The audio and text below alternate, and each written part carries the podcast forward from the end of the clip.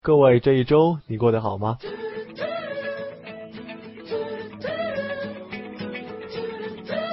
此刻您听到的声音来自吉林长春，我是主播小妮，欢迎收听逆风草恐怖故事。Hello，大家好，我是小妮。那五月一号的时候呢，被誉为激发人类活力、进取心和智慧的世博会呢，已经在中国上海拉开帷幕了。那么，来自呢全世界二百四十六个国家和国际组织的代表齐聚世博园这座五点二八平方公里的理想之城。那各个展方呢，对人类的未来还有瑰丽想象和深刻的思考呢，都将展现在这个世博园当中，而且呢，都将展现在来自全球的观众面前。呃，那天看这个中央台的这样的一个直播报道的时候呢，里面讲说，中国上海的这次世博会呢是世博会首次在发展中国家举行，而且呢还有一个非常非常这个惊奇的事情，也可能是我孤陋寡闻吧，就是嗯，美国的自由女神像，还有这个埃菲尔铁塔，那么这些城市的标志性建筑，甚至是一个国家的标志性建筑，原来都曾经是为了世博会而准备的。对，当时我听到之后都非常非常的新奇。对，呃，还有就是当时那个爱迪生发明灯泡的时候，那也是通过世博会这个平台展现给大家的。所以说，世博会不愧是世界三大盛会之一。那么三大盛会那天我也听了一下，三大盛会除了这个足球世界杯，除了这个奥运会之外呢，就是我们这个世博会了。那如果有时间的话，或者你离上海这个城市比较近的话呢，不妨就去世博会去看一看。那最近可能是呃上海世博会的人可能是比较多一些，呃可以找一些淡季挑一个周末啊。如果是附近城市的话，你可以挑一个周末呀去看。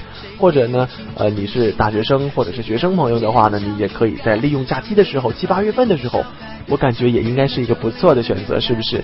那毕竟世博会在中国开一次不容易，对不对？并且这也是第一次在中国这样的一个发展中国家去举办。虽然说很多科技性的内容咱们不懂，凑凑热闹呗，是不是？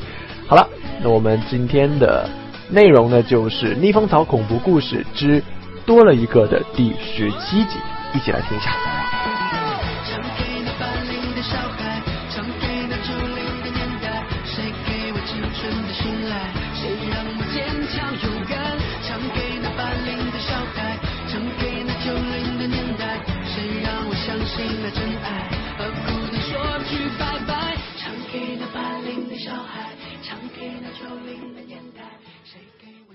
让所有人毛骨悚然的军事恐怖小说多了一个。六十多年前，某部队尖刀连六排的六个战士与大部队走散，却发现队伍当中悄悄多了一个谁也不知道是什么的恐怖东西。在敌人的追击之下，这六个身怀绝技、无所畏惧的战士，将这个诡异的事物带到了敌人中间，造成了某鬼子部队的炸营。该部队人员全部身亡。诡异事件至此并没有终止，战士们在保护百姓、看守战俘的过程中，遭遇了一连串恐怖离奇的事件。阴兵借道，岩洞尸变，鬼娃复仇，部队炸营为何令人闻之色变？努尔哈赤得到的神秘铁盒里究竟有什么东西？一群热血军人在浴血奋战的同时，逐一揭开了这些秘密的终极谜底。硬核作品多了一个，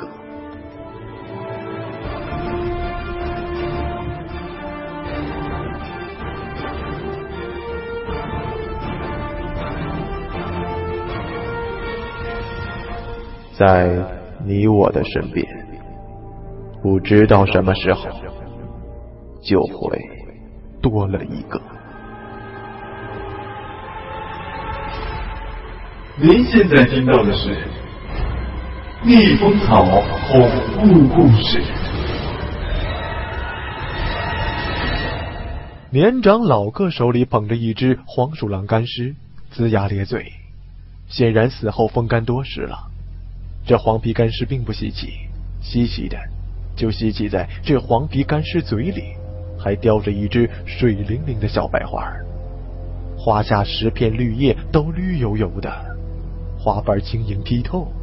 花瓣中间中心处有一个小红点儿。王刚、王强变了脸色。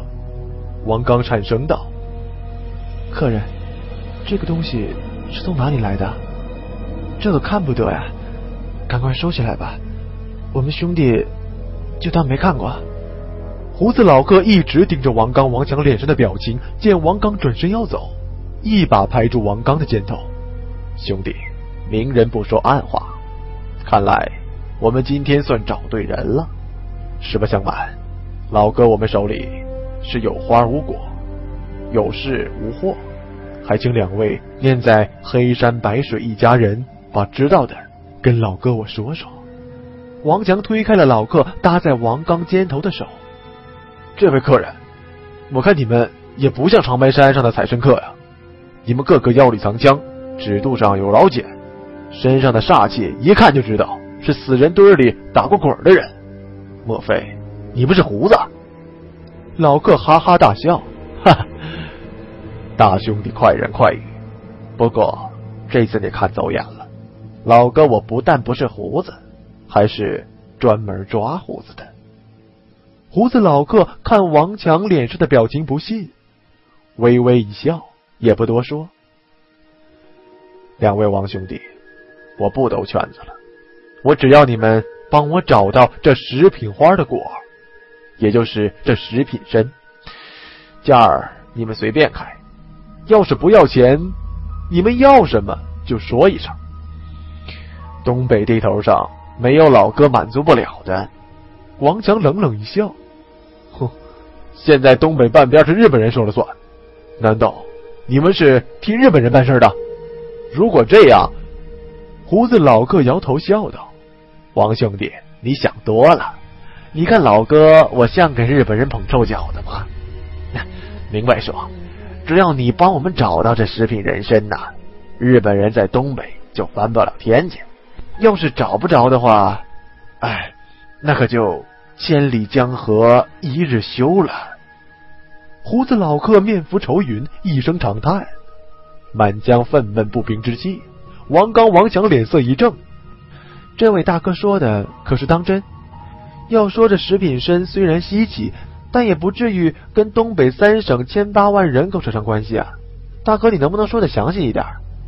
胡子老哥摇摇头：“贵兄弟，就相信老哥一次吧。老哥实在是有难言之隐呐，腹里有话，嘴上有针。哎，还请两位兄弟不要见怪了。”王刚、王强对望一眼，王刚说：“好吧。”既然这位大哥把这十品人参说的这么贵重，我们兄弟不帮也不行。不过，还请这位大哥先把这金枝玉叶十品花的来历跟我们说说吧，看看山里的东西是不是你们要找的。如果做了，岂不是耽误时间吗？胡子老哥一拍大腿：“王二哥就是细心。来来来，坐下坐下，我们说道说道，对对准儿。要说世上的人参。”按开花的叶子分，一叶一品，品级越高就越珍贵，入药的效果也越好。一般人最多见到的是八品参，传说到了九品，人参就会变成人参娃娃，满山游走，没个定脚的地方。有经验的老参客知道山上有九品叶，可不敢随地就挖，越挖人参娃娃越往地下跑，你挖通了山也逮不着他，那怎么办？老申客就会不动声色的在深夜上系个红绳，掉头就走，然后算准了一天中人参娃娃要睡觉的时候，再上山挖参，才能抓住九品参。但天外有天，身外有身，就像一品丞相上面还有一个皇帝一样，身里还有常人听说的没听说过的十品参，十品参就是参里的皇帝。十品参里品相最高的，就叫做金枝玉叶食品参。开出来的参花就叫金枝玉叶食品花。那为什么这食品参没有什么人知道呢？因为没有参客敢采食品参。因为九品以下是人参，到了十品，就不是滋阴壮阳的人参了，而是祸害人间的鬼参。王刚、王强听到这里，对望了一眼。王刚说：“不知道这客人说的这鬼参，跟我们兄弟知道的食品参是不是一码子事儿？”不瞒您说，这食品参我们知道，金针玉叶食品花我们也听过，但鬼参这种说法还是第一次听说。这食品参之所以外面人不知道，是有原因的。九品以下的人参一般长在土里，而这食品参它是长在人身上的，死了的人身上，生长期还特别的漫长，没有个几百年是成不了形的。据说每五十年开一次花，但就是不结身。从一品花开到十品花，十品花成之后，才真正的能够结出身果来。胡子老客激动的一拍大腿：“对对，就是他！王二哥，你继续说，继续说。”王刚看看激动的胡子老哥，石品参是不是也叫做鬼参？我不知道，但是他还有一个另外的名字，叫做尸参。有说法是，只有大富大贵的人家，活着拿参汤当茶吃的那种，整个人身体里都被人参精华灌溉了。到死的时候，有些人家习惯在死人嘴里含一只老山参下葬，用来保尸。这老师啊有灵性，被含在灌溉了人参精华的尸体嘴里，慢慢的就又会生长起来。产下身子之后，又慢慢的腐烂，将自身的人参精华和尸体一起来培养这个身子，长大后便是食品参了。而这食品人参。在死人墓里，一世见不到光，其性极阴。胡子老客插嘴说：“是啊，是啊，差不离儿了。王兄弟可知尸身里金枝玉叶食品花的详细？”王刚点点头。有一个满族老医，经常上山采药，跟我很谈得来。时间长了，我对满族话也能听能说了。他曾经对我说过，尸身其性最阴。尤其是一种能开出金枝玉叶花的，据说养生本体必须是皇族的公主、娘娘那样的尸体，又选在午夜下葬，同时必须满足结出尸身的条件。几百年期满之后，结出的尸身就是金枝玉叶食品参了，是天下最阴性的药材。但一般从没有人打过这种药材的主意，为什么呢？因为这种人参。正常都要带毒，不是参性毒，而是人毒。一般这种早逝的金枝玉叶，死因都掺点皇室里不可告人的秘密。服药死的多，这样陪体本身就有毒，而且死的不愤，心里都有一股怨气，这些毒怨都结在心里，尸身一出，全转在了人身上，所以尸身形成之后不易腐烂。但也绝对没有正常人参那种滋阴补阳的效果，反而阴毒无比，最多只能拿去做以毒攻毒的药物。倒是这尸身成型时开的参花，尤其是金枝玉叶食品花，真正是一种妇科良药，千金难买，通脉连瘀，对女人不孕不育尤其有奇效。但在之前还是没人敢去打它的主意，因为这东西有灵性后会。招一样东西，有人说满仓两米阳鼠，金银珠宝招蛇。这金枝玉叶食品参特招黄皮仙，更有说从这食品参开一品花起，就能招来一窝黄皮注目。每到月圆之夜，黄皮们会轮流雕花出木，吸收圆月的精华，和师身分享这点阴性。等到了食品花成，参花结果，黄皮成精，神通广大。不知道客人说过的祸害人间的说法是不是就是指这个？不过这都是传说，谁也没见过。要不是今天看到客人手里的黄皮子雕的食品花，我们兄弟还真的不敢相信世间真的有此事。不过看来这死去的黄皮身形还小，道行不高，想必是在雕花出木吸收月光的时候被打死的。我说的可对？胡子老客笑道：“哈哈，这次兄弟倒猜错了。我们能抓住这食品花跟这小黄皮子，是因为我们抓住了真正的千年黄皮仙。”王刚、王强叼了起来：“什么？客人，你再说一遍，你抓住了黄皮仙？”胡子老客哈哈大笑：“哈哈哈，两位受惊了吧？淡定，淡定。各位兄弟。”把黄皮仙请出来，给两位兄弟长长眼。后面有位老客应答一声。不一会儿，从临时搭的帐篷里抬出一个半人高的铁笼子，铁笼子四周用黄布盖得严严实实，里面传来轻轻的咀嚼声。王刚、王强同时后退了一步，互相握住了彼此的手，觉得彼此满手都是汗。透过阳光下的黄布。王刚、王强隐隐约约的见到笼子里一个矮小的身影，弯着在笼子的角落，似乎在咀嚼着什么。胡子老客不动声色的看着两兄弟，来回踱了几步，突然伸手一把抓住蒙在笼子上的黄布要扯。王刚、王强下意识的后退了一步，握住了枪把，但胡子老客的手徐徐的放下来，哈哈一笑，哼，算了。两位兄弟也知道黄皮仙记仇，谁这时候看了都落不了好去，我就不拉开这层布了。就是不知道两位兄弟相信我说的话不？王刚还没说话，突然一只死鸡被从笼子的黄布里扔了出来，鸡头被咬断，鸡血吸了个干净。接着又有一只鸡头被扔了出来，王刚、王强对看一眼，点点头。呃，我们信了，这就是不知道客人是怎么抓住他的。胡子老客摇摇头，这黄皮子确实有勾魂夺魄的本事，要不是机缘巧合，老哥我也逮不住他。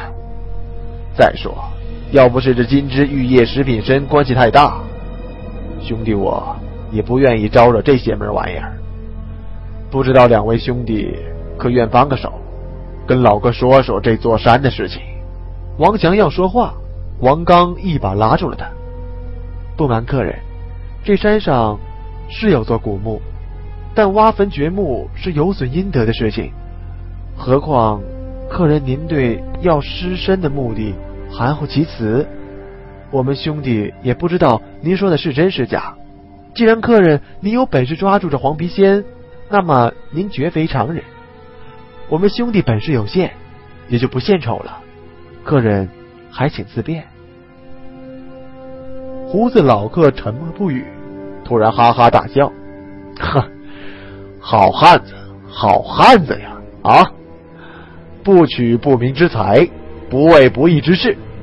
好好好，不管贵兄弟帮不帮忙，这两位朋友我交定了。既然这样，我也不勉强了。”这批皮毛我买了，天色已晚，不知两位兄弟可否行个方便，带我们走趟山上的夜路啊？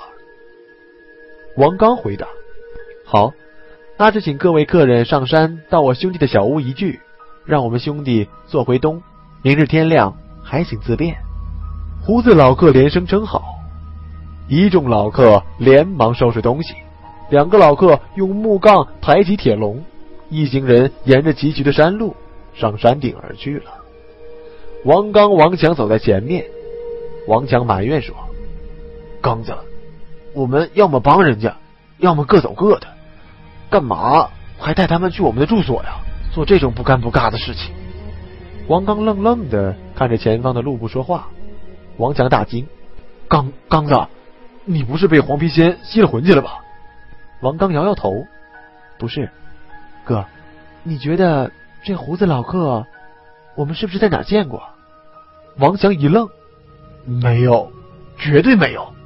王刚疑惑的说：“不对，这个人我们肯定见过，而且还非常熟悉，怎么就是想不起来了呢？”王强也想了一想，斩钉截铁的说。肯定没有。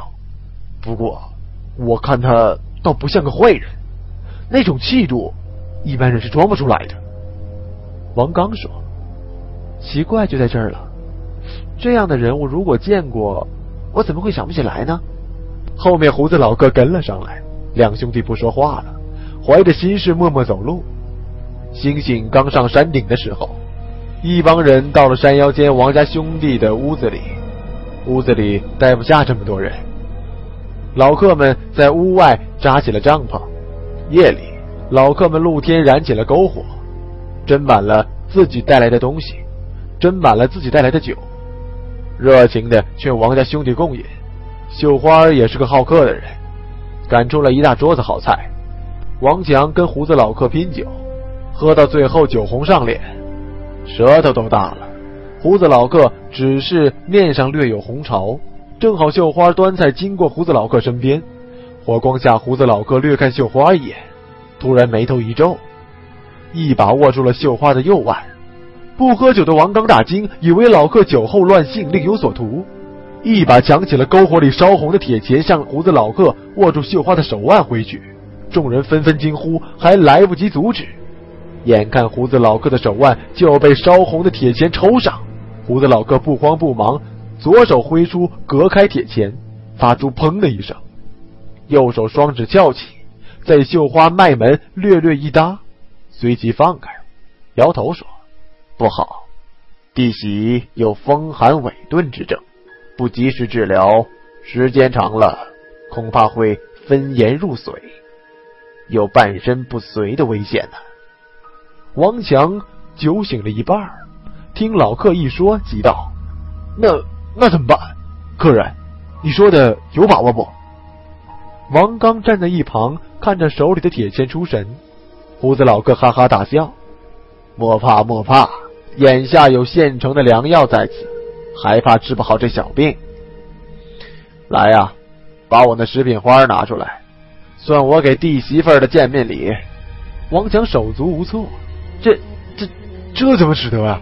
这么珍贵的东西，我们怎么受得起啊？”胡子老客微微一笑：“花是死的，人是活的，死花儿还能比活人珍贵啊？再说我张某人送出的东西，哪有收回的道理呢？”王强搓着手，讷讷的不知道说什么好。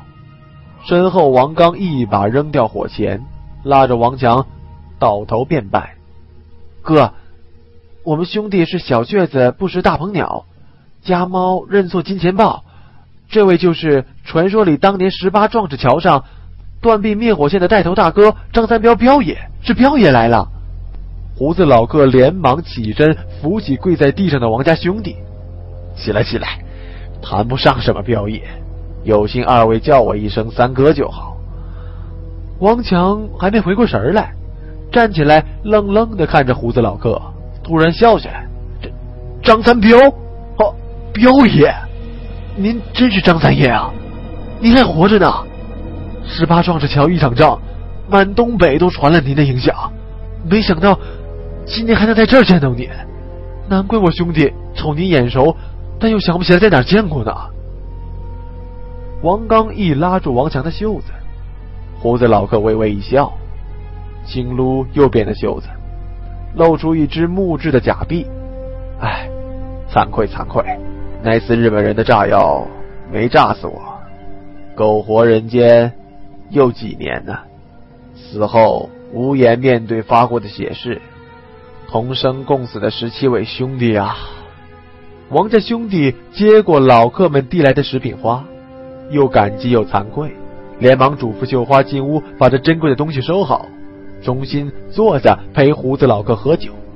方知道当年张三彪被爆炸的气浪冲下了河，醒来时已经被部队救下，只是一般兄弟全部被炸死，因为手废了，自此上不了战场。于是他在张作霖大师的府上领了个闲职养老。正说到这里，周围的老客们都有了八九分的醉意，不知是谁带头唱起了岳飞的《满江红》。怒发冲冠凭栏处，潇潇雨歇。抬望眼，仰天长啸，壮怀激烈，歌声高昂入云，压住了山间秋虫的唧唧声，更与山峰起处阵阵涛松相应和，远远的传了开去，惊起了夜里不知道哪里一声虎啸。当时在东北军部队里，这首《满江红》流传甚广，就是老百姓也能耳熟成诵。王刚看看敲碗和着节拍的王强，低声对胡子老客说：“三爷，我看您这帮兄弟，只怕不是普通的商客，分明都是职业军人。这石炳生真的那么重要，要您三爷亲自出手，还带了这么一帮兄弟？”胡子老客张三彪默默点头。事到如今，我信得过两位大兄弟，也没瞒你的必要了。你们随我来。王刚、王强随张三彪来到了帐篷中。张三彪点燃一盏油灯，长叹一声：“唉，二位兄弟啊，我对你们说过的，这金枝玉叶食品身，关系到东北三省的命运，绝无虚言。你们听后。”可千万不能传出去！听好了。